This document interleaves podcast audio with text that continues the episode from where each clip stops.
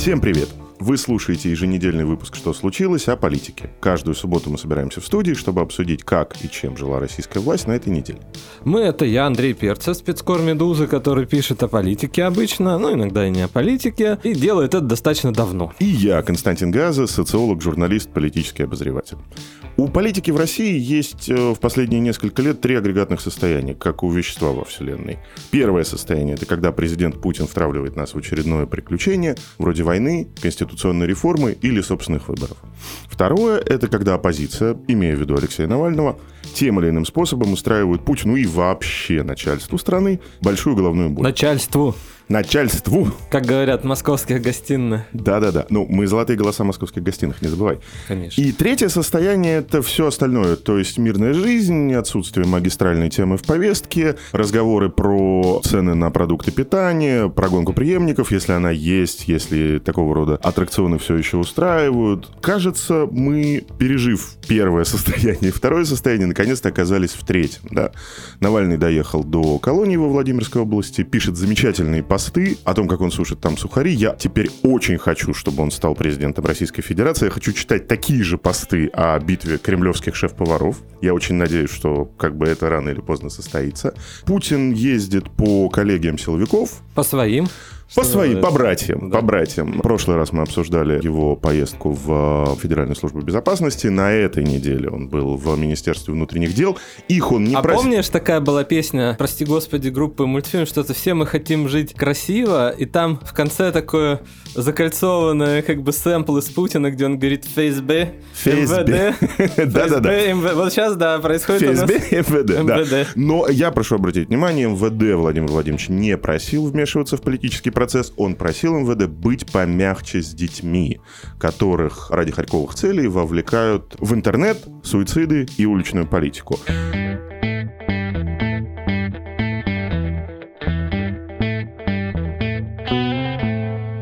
Время поговорить о герое мирной жизни. И поэтому сегодня мы поговорим про Михаила Владимировича Мишустина, который на этой неделе не только съездил в очередное, при, э, не предвыборное, хотел сказать предвыборное, но не предвыборное рабочее турне. Он был в Сибири и встретил собственное 55-летие 3 марта на Чуйском тракте в кафе с э, членами своего кабинета министров. Чуйский тракт, кайф, это же как бы самое вот то. Да, по дороге из Барнаула в Горно-Алтайск. Андрей, и редакция «Медузы», и наши слушатели спрашивают нас, перефразируя другой провокационный вопрос, почему так много Мишустина в наших ремиксах? Почему мы так его любим? Почему мы засовываем его чуть ли не в каждый выпуск? А что нам остается делать? Получается, наверное, Мишустин, да, как публичный премьер, публичное второе лицо в государстве, да, обычно идут споры, как бы третье, четвертое, да, третьих, четвертых лиц у нас в Конституции не прописано, да, это загадки. Второе лицо в Конституции прописано, это премьер, да, да то есть... Не попишешь тут ничего. Да. Но И- это необычный премьер. Это необычный премьер, да, мы вспоминаем Дмитрия Медведева, да, конечно, вроде как, э, который вел публичную работу, да, но эта публичная работа была, ну вот, наверное, это были ее попытки. iPhone, некое пристрастие к инновациям, к модернизации, еще чему-то. Скажем так, в связи с особенностями характера, по-настоящему публичным политикам, как премьер, Дмитрий Анатольевич все-таки не стал. Да. И кажется, комфортнее всего все-таки чувствовал себя в своем угловом кабинете в здании Дома правительства на Краснопресненской набережной с видом на гостиницу Украины. Да, когда он сталкивался с народом, выходили всякие казусы, типа денег нет, а вы держитесь. Да, вроде как он хорошее хотел Что-то сказать. хорошее, Да, подбодрить при- хотел. Подбодрить бабушку, да. Но получилось, что получилось, да. Конечно, Путин был публичным премьером. Тут ничего мы не скажем. Публичным премьером. Ручку верните. Да.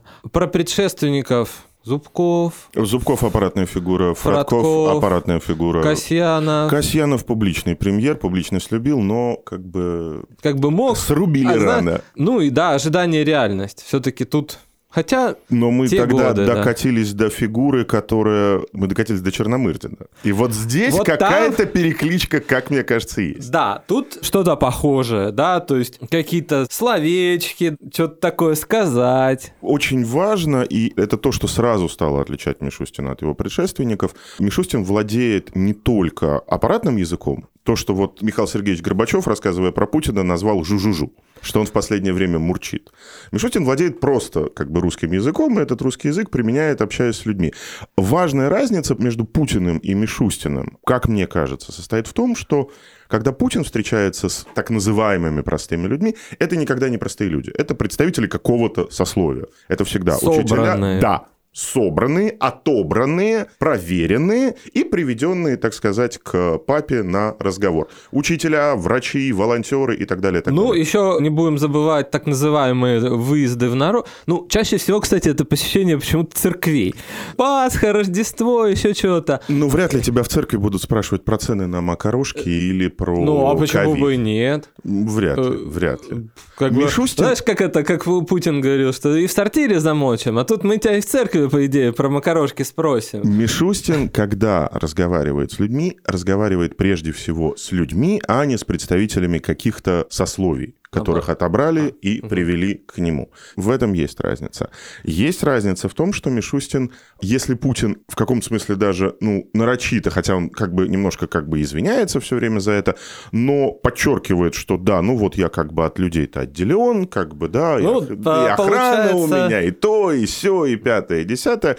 Мишустин в этом смысле ведет себя противоположным образом. Он к народу как бы рвется. Почему-то, да, оказывается в народе, потому что, ну, мемы с Путиным, да, там, и мальчиком, который к нему протягивает руку, да, вокруг там куча охранников, да, они ходят. И обычно, ну, не знаю, сравнивают там с Меркель, которая там с тележкой стоит в супермаркете или еще что-то такое, да. Мишустин приезжает в придорожное кафе, приезжает в какие-то больницы, да, то есть больница это все равно замкнутый коллектив, существующий сам по себе, это не отобранные со всей области там правильные медики, члены ОНФ, чаще всего директора. И Мишустин, как мне, наверное, кажется, это такой земной премьер, да, вот он находится на земле с людьми, а Путин, пусть даже это пиар-акции, то есть мы понимаем, что, ну, наверное, все-таки Мишустин бы предпочел заехать не в забегаловку, да, Или и школьную столовую. столовую, да, конечно, он бы предпочел, может быть, зайти в ресторан не Дальний Восток, например, в Москве, да, который связывают с Который молва связывает, да, с семьей премьера. Или в какой-то, ну, хороший ресторан в том же Барнауле, я думаю, они есть, не знаю, в Барнауле. Все говорят, что он умеет сам хорошо готовить и ценит хорошую Да, кухню. но тем не менее он выбирает вот это, да. А президент это все-таки, или когда он был премьером, да, ну, можно сказать, что он не на земле, причем в физическом смысле. Он либо летает со стерхами, либо погружается за амфорами. Окей, хорошо. Каждый раз, когда мы отводим взгляд от Владимира Путина или от оппозиции, мы вдруг видим Михаила Владимировича Мишустина, который, и в этом мы с тобой полностью сходимся, ведет электоральную кампанию. Все, кто занимается более или менее политикой, как на стороне Кремля, так и около Кремля, так и как мы с тобой просто за этим наблюдает, все это видят, все это говорят. Но когда ставишь прямой вопрос, зачем он это делает, идет ли он в президенты, каковы его политические цели, здесь ответы начинают расходиться. Мы с тобой насчитали четыре версии Мишустина. Мне еще в голову пришла пятая. Окей, давай их перечислим. Первая версия. Если изучить кадровый путь Мишустина, то понятно, что это человек, который появился из недр сислибовской, так называемой, да, системно-либеральной части окружения Путина. Он работал с Борисом Федоровым, известный либерал. Затем он работал с Германом Грефом, известный либерал. У них до сих пор очень тесные дружеские отношения. И многие сейчас шутят, что скоро выпускающая виза на бюджетные документы появится у председателя правления Сбера, то есть у Германа Оскаровича. Это кандидат либералов, это новый Кудрин. Да, старый Кудрин уже не вполне отвечает нашим ожиданиям и ожиданиям этой части элиты, поэтому вместо Кудрина появился Мишустин. Второй Мишустин скрытный, да, скрытный, амбициозный политик, который воспользовался шансом будучи, в общем, техническим премьером, давайте не забывать, что вообще его карьера началась как карьера технического премьера. Ну, воспринималось так, и я думаю, как бы так оно и было. Так оно и было, кажется, при том, что мы до сих пор не знаем, был ли он первым выбором Владимира Путина после того, как у них с Медведевым случился разговор после послания президента и оглашения конституционной реформы. Это человек, который зацепился зубами за шанс, обрабатывает этот шанс, обогащает этот шанс и, в общем, хочет быть следующим президентом Российской Федерации. Да, превратил синицу в руках, в журавля даже уже почти не в небе. Даже уже почти тоже в руках, учитывая его рейтинги и электоральные, говорят, делают уже на него закрытые опросы, и рейтинг доверия, который у него второй после президента, при том, что у президента этот рейтинг доверия потихонечку падает, а у Мишустина этот рейтинг доверия потихонечку растет. Третья версия, которую мне рассказывают люди, скажем так, иногда общающиеся с Мишустиным, с его правительством по каким-то серьезным деловым вопросам. Мишустин вообще не политик, то, что он делает как пиар, это дымовая завеса. На самом деле он сидит и занимается тем, что перераспределяет эту гигантскую ренту, которую перераспределяет правительство в виде бюджетных инвестиций, бюджетных вложений, в пользу тех, скажем так, сил, фигур, компаний и так далее, и так далее, которые считают себе близкими. Мы не будем обвинять его в какой бы то ни было коррупции, но в этом случае речь идет о том, что это делегат некоторых олигархических кланов или групп, который просто сидит там и занимается передачей им каких-то кусков собственности, прав, полномочий и так далее, и так далее. А вот этот вот пиар, вот это вот как бы народничество Мишустина, это просто дымовая завеса. Три Мишустина. Ты говорил, что у тебя еще одна есть версия. Есть, ну, получается, две. Есть версия, что Мишустин как бы ведет электоральную кампанию, но смысл ее не в том, чтобы пойти в преемники, причем в относительно близкой перспективе, да? Не в 24 году. Те, кто да. говорят, те, и кто не говорят, раньше. и не раньше, да, да. и не раньше. А в том, чтобы нарастить такой жирок политический, да, рейтинг, чтобы возглавить список «Единой России» говорят, что есть в окружении Мишустина люди, которые обосновывают это так. Сложилась конституционная традиция, согласно которой представитель правительства должен возглавлять правящую партию. И, это и традиция... ее список. И ее список. Соответственно, никакой не Дмитрий Анатольевич Медведев, никакой не Владимир Владимирович Путин, как желают, так сказать, правые агрессивные государственники, а Михаил Владимирович Мишустин во главе списка. Ну, кстати, с версией преемника это, в принципе, тоже каким-то образом... Бьется, бьется. Сообщается, бьется. да. Ну, это челлендж. Да, но, но не бьется, да. но не бьется ни с версией о делегате Сислибов, ни с версией да. о делегате олигархических это кланов. Это такой челлендж. Мишустин берет на себя такое обязательство вытянуть правящую партию партию без особых коррекций, как э, в стикер-паке в Телеграме, выпущенном к дню рождения премьера. Там есть такой стикер, где написано «по красоте», вот по красоте, там, типа, дать свой рейтинг, наобещать женщинам цветы, детям, детям мороженое. мороженое, пианинку, все хорошо. Окей, okay, пятая версия. А пятая версия, ты знаешь, как э, вот на «Медузе» у нас же был материал пиар-министр России Фариды да, Рустамовой. Да, Хор- что он, хорошая заметка прошлого года. Что он любит пиар, да, вот что он в принципе любит. Просто любит. Да, вот знаешь, как говорил Оскар Уайльд, э, «The art is perfectly useless», как бы. Окей. Вот захотелось. Эстетическое хочет, упражнение. Да, хочется, да. Хорошо, смотри, я пытаюсь как бы посмотреть на это более-менее объективно, и каждый раз, когда я об этом думаю, я вдруг понимаю, что Мишустин по всем фронтам своей работы, по всем фронтам своей деятельности оказывается в зоне каких-то чудовищных турбулентных противоречий. Его экономические взгляды неолиберальные. До сих пор он пишет поручения, в которых содержатся формулировки «новый общественный договор», «клиентоориентированное государство», «национальная инновационная система». Как бы это либеральный дискурс, это либеральные слова. При этом, когда мы говорим о реальной повестке правительства, какая у нас реальная повестка правительства? Это цены. Да? То есть это достаточно жесткие меры государственного регулирования рынка. Причем довольно чувствительного рынка. Сейчас речь идет о том, что нужно регулировать цены на уровне как производителя, так и ритейла, да? то есть так и продажи. Это никакой не неолиберализм ожидания людей, как от президента, так и от правительства, никакие не неолиберальные. Никому уже не нужно клиентоориентированное государство. Все хотят государство, которое нарезает и раздает деньги через госуслуги. Ну или хотя бы ограничивает цены. Или хотя бы, да, или хотя бы регулирует цены. Первый вопрос. Второй вопрос. Его конституционный статус. Смотри, Мишустин стал премьером в тот момент, когда Путин поменял Конституцию. Отношения президента и премьера по новой Конституции носят принципиально иной характер. По сути... Прямое подчинение. По сути, если раньше председатель правительства был независимой конституционной фигурой, возглавляющей отдельную ветвь власти, то сейчас премьер-министр – это первый министр короны, да, это первый среди равных. И президент может, в общем-то, каждому из членов правительства напрямую отдавать поручения. Так, собственно, и написано в Конституции, что теперь президент организует работу правительства, а в ФКЗ о правительстве написано, что поручения президента являются обязательными для исполнения правительства. Раньше так не было. Раньше, я помню, тонны макулатуры, президент, неважно, Путин или Медведев, что-то поручает правительству, и правительство через 30 дней пишет, что, ну, Путин, сам так делал. Пишет, ну, как бы вопрос считаем исчерпанным и просим снять с контроля. Да, здесь нет. Первый министр короны. Но при этом, если мы посмотрим на то, как Мишустин ведет себя в правительстве, картина прямо противоположная. Несколько поручений о том, что никакие материалы из Белого дома в Кремль без визы либо Григоренко, это зам Мишустина, один из самых близких к нему людей, руководитель аппарата, либо самого Мишустина уходить не должны. Смысл Конституции в том, что президент дает поручение министру или вице-премьеру, и он бежит его выполнять. И отчитывается президенту. Смысл поручения Мишустина прямо противоположный. Коллеги, коллеги, коллеги написали президенту, показали, получили выпускающую визу, а мы сами это отправим в Кремль. Значит, можно? Противоречие. Противоречие. Но это не единственное, кстати, противоречие. И, наконец, говоря, собственно, о том, как он видит то, чем должно заниматься правительство, вообще правительство есть национальные цели, да, которые оформлены новым майским указом. Мишустин в феврале этого года дал поручение о разработке новой стратегии социально-экономического развития. Как она будет биться с указом президента и с национальными целями, непонятно.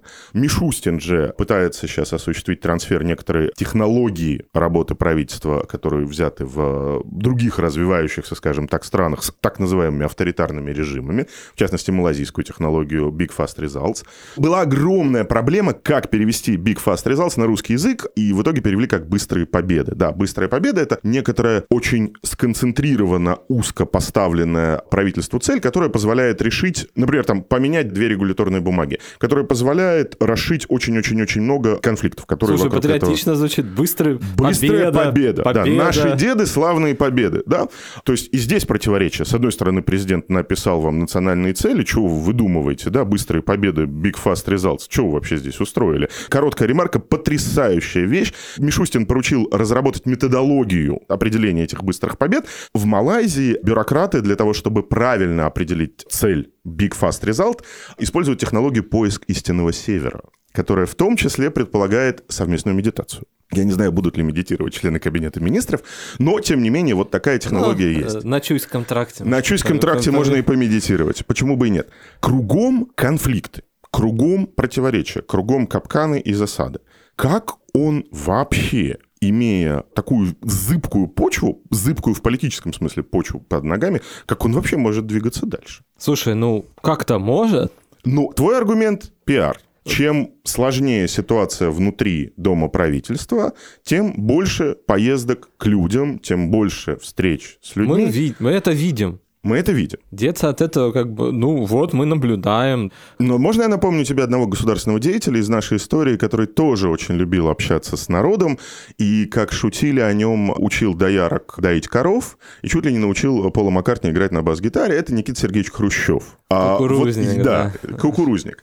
Вот у меня тоже иногда возникает ощущение, что в тот момент, когда в правительстве происходит... А в правительстве, на самом деле, происходит очень-очень много очень-очень плохого. Например, там из-за тоже ряда поручений Мишустина и Григоренко скопилась пробка из бумаг. Потому что, с одной стороны, они говорят, все, что выходит в Кремль, должно получать у нас визу. С другой стороны, они говорят, все материалы к заседаниям правительства должны быть готовы за две недели. Это как бы с точки зрения вообще организации работы правительства и сроков, это невозможно.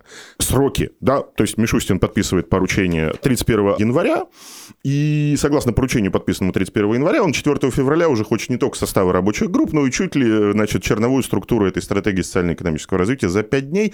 С такой скоростью работали только один раз в 2008 году. Ну, быстрая, видишь, быстрые победы. Быстрые победы, да. То есть первая быстрая победа – это победа над собственным аппаратом. И здравым смыслом. И, здра... и видимо, здравым смыслом это уже не совсем единственный, скажем так, живой политик вот в этой лиге, да, потому что, ну, это правда, Мишустин пока выглядит как единственный, последний свежая струя крови вот в этом вот ряду окаменевших, застывших, забронзовевших людей, которые там наверху уже находятся 10-15 лет. Но при этом в правительстве творится бардак. Как, кстати, и при Никите Сергеевиче Хрущеве. Я напомню первую реформу Косыгина, которая придумывалась, изменение отраслевого управления на территориальное и так далее, и так далее, и так далее. Мне Мишустин, ты знаешь, напоминает умного сантехника из старого советского анекдота. Когда сантехника позвали, значит, в горком партии трубы чинить, он пришел и сказал, что, ну, мужики, надо менять систему. И его посадили в тюрьму. У меня есть ощущение, что Мишустин умный сантехник. Он говорит президенту, что он будет менять трубы, а на самом деле пытается поменять систему. Но получается пока не очень. Очень. Система управления ты имеешь? Система управления, конечно, прежде всего. Прежде всего система управления. Ну, видишь, как бы небо-то не упало пока у нас. Цены только подросли. Ну, цены, цены подросли, и мне кажется, с каждым э, вмешательством ручным правительства цены как бы делают новый скачок. А потом еще раз, а потом еще раз. Ты можешь назвать, кроме ковида, да, уберем ковид со стола, ты можешь назвать, кроме ковида, одну, две, три быстрые победы Мишустина, уже случившиеся? Нет. И я нет. Но рейтинг-то растет. Чудо. А вот если мы пофантазируем, и, допустим, ну, не было там начала прошлого года, и премьером у нас остается Дмитрий Анатольевич Медведев. Окей. Что бы происходило? Там курица подорожала, что там, взялся за яйца масло там, да, как Лукашенко говорил, подросло. Что бы было? С рейтингами власти, с рейтингами премьера лично. Ну, рейтинг премьера Кремль, в общем-то... Вот сейчас рейтинг премьера волнует Кремль? Не особо. Вот это как бы твоя клиентура. Что Нет. они говорят про Мишустина? Человек работает, мы в курсе. Мы в кур- наблюдаем. Наблюдает. Ну, само по себе, просто если мы сравниваем реальность, действия, вряд ли мы думаем, что Дмитрий Анатольевич бы добился великих побед быстрых, да, тоже. Но Дмитрий Анатольевич и ничего, в общем-то, и не испортил. То есть, как он принял страну в состоянии скатывания в рецессию, так, он принял ее Сахой, так и отдал Сахой. Да, как он ее принял с бюджетным правилом, так и оставил с бюджетным Ну, правилом. тоже да. Мишустин, на твой взгляд, прям сильно вот что-то испортил. Смотри, мне кажется, что Мишустин, а, разломал ту систему разработки, подготовки и выпуска нормативных актов, которая в правительстве была. Она была плохая, она была несовершенная, но она, по крайней мере, включала в себя защиту от дурака. Защита от дурака — это когда два ведомства дерутся. И вот в процессе этой драки двух ведомств либо сама по себе поставленная задача обнуляется, поскольку, она признается нереализуемой или глупой, или она все-таки доводится до некоторого состояния, которое устраивает рынок, регулирующие органы и так далее, и так далее. Мишустин сломал эту систему. Мишустин нарушил, очень серьезно нарушил баланс полномочий ведомств в бюджетном процессе. Сейчас в правительстве говорят прямо о том, что следующая задача Мишустина – это ликвидация Минэкономразвития. С передачей части полномочий Мин... Я напомню, Минфин и Минэкономразвитие – это два ключевых ведомства в подготовке бюджета. Мишустин- Которые конкурируют между которые собой. по типологии, да, по структуре организации власти должны друг с другом все время конкурировать. И в Минфин денег не дает. Идет, Минэкономразвитие их требует. Этого баланса тоже нет. Этот баланс нарушен. Мы знаем, что Мишустин последние шесть месяцев занимался атаками на Силуанова, на министра финансов. Были слухи о том, что его вот-вот отправят в отставку. В отставку его не отправили, но он потерял уже двух ключевых замов. Нестеренко и Дроздова. При этом про Минэкономразвитие вообще говорят, что, собственно, все, что подчинялось Минэкономразвитию, выведено в прямое подчинение премьеру, а функции Минэкономразвития можно совершенно спокойно распределить между Минцифрой, поскольку, поскольку это же наше основное вообще сейчас ведомство, Что еще развивать-то? что еще развивать-то, если ничего не растет? Да, между Минцифрой, Министерством промышленности и торговли и созданный, вот это тоже, это третий момент, да, который мне очень не нравится, и созданным премьером координационным центром. Мишустин очень любит создавать внутри правительства какие-то якобы, значит, горизонтальные структуры, которые должны увязывать все некоторым новым способом. Одна из таких структур, создана 171-м постановлением правительства, это так называемый координационный центр, где есть очень интересные формулировки про инциденты с участием премьера или зампредов правительства, которые этот КЦ должен разрешать. О чем идет речь? Председатель правительства поехал в регион, встретился с э, бизнесменами. Они ему нажаловались на налоговую, на пожарных, на какого-то регулятора. Премьер по итогам поездки приезжает, выпускает протокол совещания, это принято, и в связи с протоколом совещания выпускает перечень поручений. Перечень поручений уходит в министерство, и в течение 30 дней они там варятся, варятся, варятся, варятся, и на выходе премьеру тот же самый министр финансов может написать, что поручение, конечно, хорошее, интересное, но исполните... Да, нема. средств нема, исполнить мы его тоже не можем, или мы не можем договориться. Координационный центр, единственное важное полномочие главы координационного центра, это возможность в обход всех процедур согласования за сутки выпустить нормативный акт премьера или президента. За сутки. То есть, скажем так, теперь премьер съездил к людям, поговорил с ними, вернулся в Москву, выпустил поручение в КЦ, через сутки КЦ ему приносит проект указа президента. Мои документы. Э, Да, да, то есть, то есть буквально Личное, на да. кончиках пальцев. К сожалению, кажется, что это более современно, чем то, что есть. На самом деле, я как человек, который немножко занимается исследованием бюрократии, хочу сказать, что это по сравнению с тем, что есть архаика. Потому что, по сути, этот КЦ – это комната адъютантов, куда забегает Наполеон Бонапарт, кричит дивизии Даву отправить подводы с э, маслом и яйцами, И адъютант из КЦ немедленно вскакивает и, значит, отправляет дивизии Даву. Это военная манера управления. Это не гражданская бюрократия, это не рациональная бюрократия. Это очередной способ институализировать то, что называется ручным управлением. Ну а что, вполне в духе времени. Это энтропия, множение центров принятия решений. А что у нас в Кремле по-другому, что ли? Михаил Владимирович как кандидат от партии «Больше ада».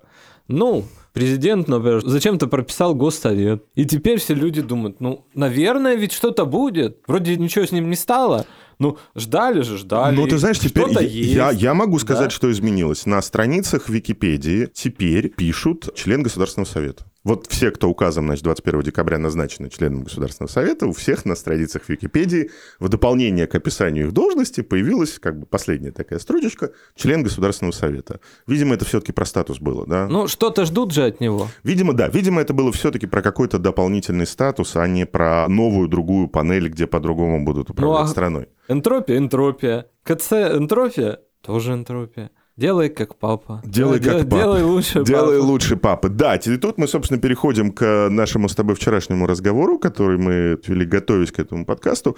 Твой тезис Мишустин – это папа на максималках. Мишустин – это то, кем Путин хотел бы быть, или Кем что из него хотели, сделать. Кого из него Володин, хотели например, явно хотел сделать из Путина, когда он был в Кремле, ровно то, чем сейчас является Мишустин. Да, человек... Вот это вот прям вот оно. Ну, то, что называется, да, общероссийский народный Народный фронт. лидер. Народный и лидер. На... его народный И его народный лидер. Естественно, да. если фронт народный, то и... И, и, и лидер, лидер народный, тоже. да.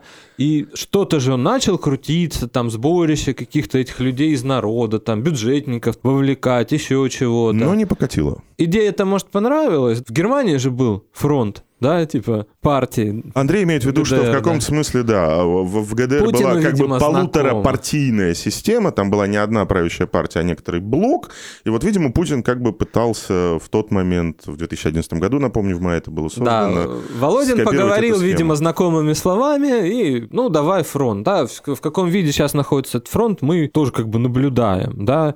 По слухам, в прошлом году его пытались срастить с Единой Россией, ну, были такие мысли. Но коннекторами не сошлись. Может, ковид. Да, COVID. да, и к осени вот я разговаривал об этом. Кто-то, может, не знал, кто-то вроде и знал, что такое будет.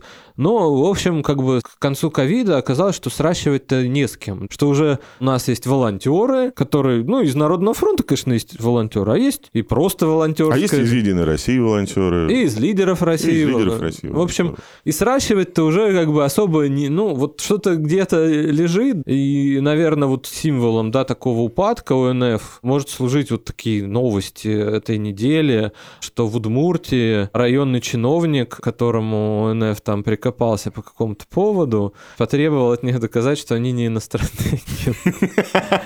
Э, ну, он получил потом, конечно, да, главы республики Бричалова, который сам видный фронтовик. А вот если бы там на месте Бричалова был молодой технократ, так называемый, может, и не получил бы. Может, и доказали бы. сошло бы, да. Из Путина народного лидера не получилось. Да. Мишустин... проще приехать на коллегию ФСБ. Э... Ну, или красиво сесть с Оливером Стоуном, так сказать, перед камином. И... Или в храме постоять с э, рыбаками в хорошей одежде. Или, Непонятно. С, ФСО... или с ФСОшниками, да. никто не знает. Непонятно, откуда взявшимся на острове. Э, Оцепленным к прибытию первого да, лица государства. На озере Ильмень.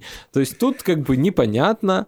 Ну, дети, дети, да, но детям лучше подарки направить дистанционно, либо приобнять. Ну вот, не пошел. Не, не в... пошел в народ. Народ, да. Мишустин, пожалуйста, к детям сам даже пришел. Принес пианино и сыграл на нем. Кстати, лучше играть на пианино, чем президент. Факт. Удивительно, у нас оба руководителя государства умеют играть на пианино. Ну, один я бы не сказал. Ну, тем не менее, пару раз играл все-таки.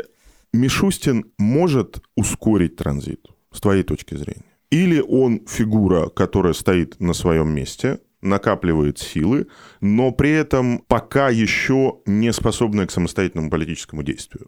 Я переформулирую. Мишустин как политик уже представляет угрозу для Путина или пока еще нет?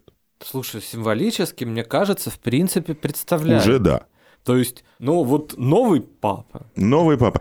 Да, и, кстати, вот помнишь затык, когда он заболел ковидом? И май, вышел, май 2020 да, года. вышел как бы не совсем законный указ. Грубо говоря, для того, чтобы назначить исполняющего обязанности председателя правительства, председатель правительства должен подписать соответствующий документ. Не президент назначает того, кто исполняет обязанности премьера по старой конституции. Да, По и новой Мишустин имел все возможности, потому что он же, отправляясь как бы на карантин... больничку. Да, он выступил и говорил, ну, а что мешало ему просто поставить подпись? Да, и назначить, того, бы и назначить того же Белоусова или Григоренко или Чернышенко, то есть вот своих, так сказать, любимых близких людей, назначить исполняющими обязанности. Но исполняющий обязанности премьера Белоусов был назначен указом президента, что не соответствовало Конституции, принятой в 93 году, Да и новые, в общем. а, ну, новый соответ... организует работу... кос- Организу-. Организует работу правительства. Ну- Это означает, что он может принимать все решения, в том числе кадровые. Именно полномочия по организации работы правительства дает президенту возможность, уникальную, которой никогда у него не было, отправить, например, в отставку Михаила Владимировича и не отправляя в отставку весь Кабмин. Да? То есть полномочий у него достаточно. ну, тут дискуссионный вопрос. Мне кажется, в суде-то это можно как-то еще В каком суде? покрутить. Входит ли как бы отставка премьера вот прям в организацию. Ну, на тот момент этот указ был явно, даже не крутить его можно было, а э, Сразу в КС идти, как Да, бы и в- в- возникла история, да, и Песков говорил, что, наверное, что-то вот как бы не то, ну, как бы ситуация, ковид, мало ли. Мало ли видимо, что, да, да, с мало ли Михаилом Владимировичем. И Белоусов-то тоже стал восприниматься не как новый премьер, а как новый папа, Чуть ли не как преемник. да, то есть, а чего? Человек статусный, Государственник. волевой, Волевой, решительный. образованный. В коррупции особо не замечен, как бы патриот. Совершенно чудо день рождения праздновал в Донском монастыре. Ты хочешь сказать... Реальность бредит вот этим, Ты да? хочешь есть, сказать, как бы- что начиная с 2020, с января 2020 года, вне зависимости от обнулился Путин или не обнулился Путин, Началось рыскание, политический класс сам по себе создал некоторый фантазм в виде преемника. И этот фантазм пытается спроецировать на того, кто попадается под руку. И под руку все время попадается Мишустин. Видимо, по должности. По- видимо, по должности. То есть по инерции, на которой мы, мы видим вот случай Белоусова, который вот стал его И, все- и- и мы с странным тоб- и мы с тобой тогда тоже обсуждали, что ну вот оно, как Мишустин-то технический премьер, ничего не сделал, Оказался ковид- и ковидом заболел. Да. Вот его и скинули с э, корабля революции. И то есть вот уже как бы должность премьера сама по себе преемническая. И появился сильный человек некий. Этого, кстати, не было 15 лет назад. Да. Никто не говорил про Фродкова, что, прости господи, Фродков преемник Владимира Владимировича в 2008 году. Я Да, не да. помню таких разговоров. Да даже тогда, знаешь, технический премьер не говорит, что это по умолчанию было. Да, премьер был Дефолт, технический по деф- дефолту, по да, да. У него дефолту. базовая настройка была, что он, что он технический. А получается сейчас, что нет. И когда Мишустин выздоровел, что пошло? Дальневосточное... Харизма вернулась. Вместе с вкусом и запахом. Вместе с вкусами и Да, запахами, да. Наверное. Земной человек Путин в бункере сидит, а этот ковидом даже болел. Да, и ковидом болел, и на Чуйском тракте был, и с людьми разговаривает. Кстати, говорят, в Алтае-то потом он не только в забегаловке, но и... И норм- нормально посидели, там нормально посидели. Да, Приняли но при этом хорошо. я, я хочу подчеркнуть, друзья, если вы думаете, что весь этот демократизм является настоящим и подлинным, вы так, пожалуйста, не думайте. В Барнауле под э, визит Мишустина школу зачищали, учителя и активисты родительских комитетов отмывали ее, значит, накануне визита, половину детей в школу не пустили. в связи- Новосибирские дороги в перекрывали. Новосибирске перекрывали дороги, где Мишустин посещал Академгородок и потом объекты Почты России.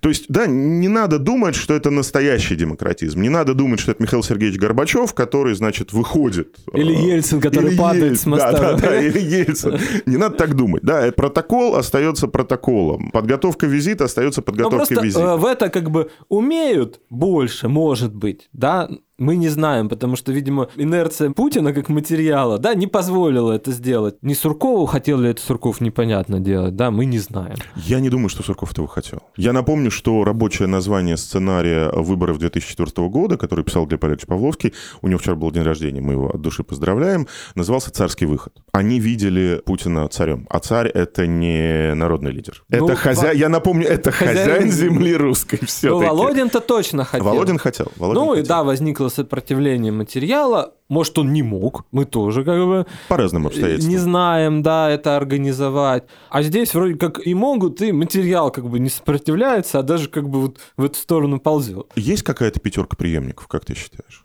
Мы обнаруживаем, что Мишустин ворвался в это, да, то есть... Возглавил. Да, ну, мы считали, как бы... Э, Собянин, Володин, Дюмин, э, кто Кстати, еще? вот вспоминаю разговор с Лизой Сурначевой. Она была редактором политического блока BBC, потом работала в проект-проекте, и сейчас она работает в настоящем времени. Мгм. Является иностранным агентом в настоящее время, по-моему, в России.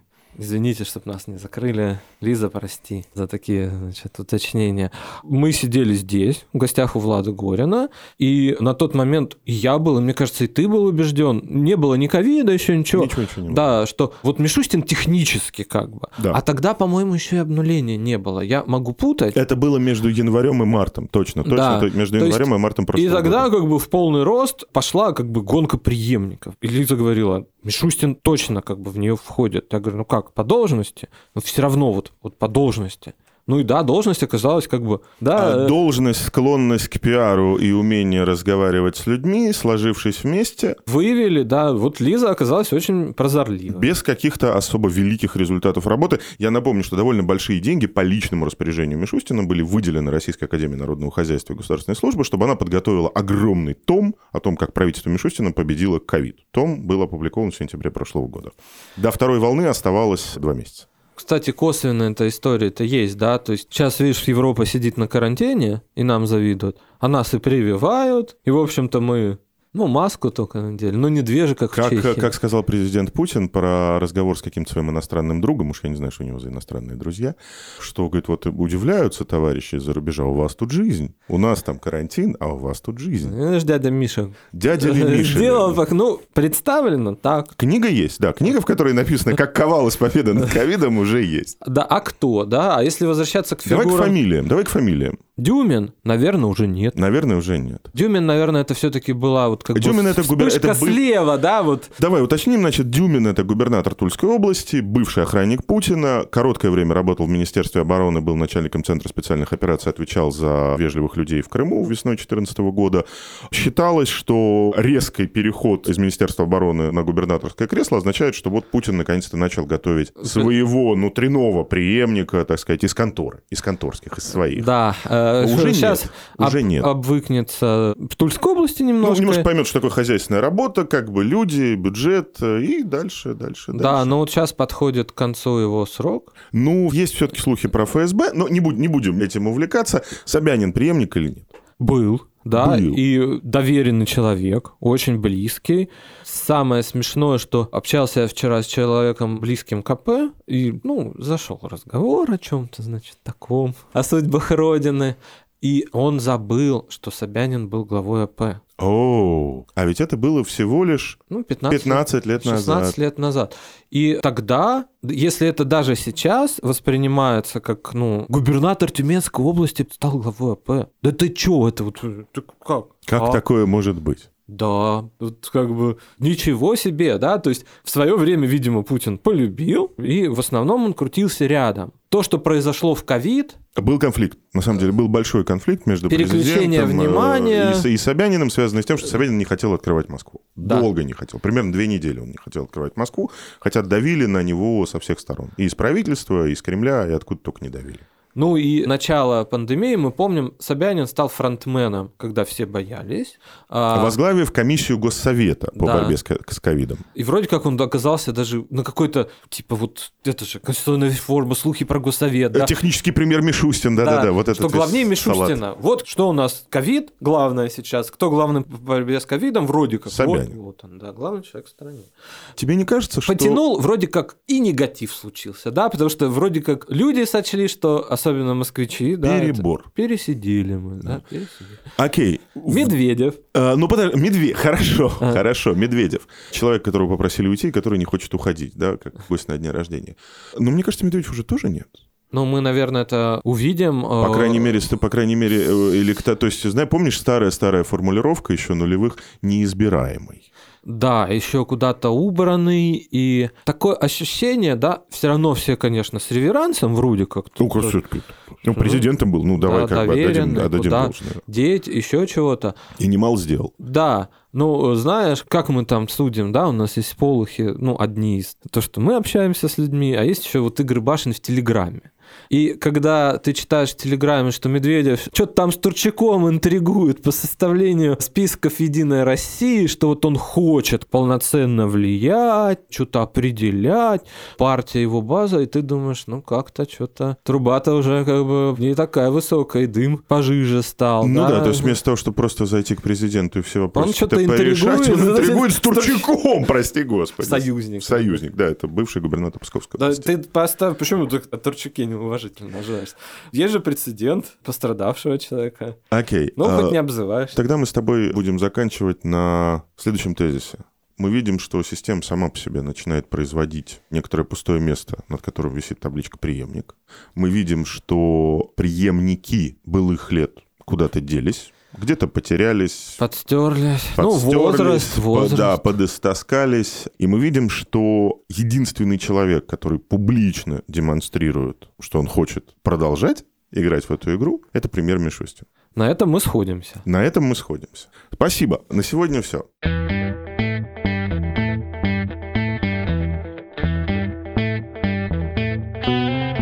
С вами были Андрей Перцев и Константин Газа. Вы слушали субботний выпуск «Что случилось с российской политикой на этой неделе».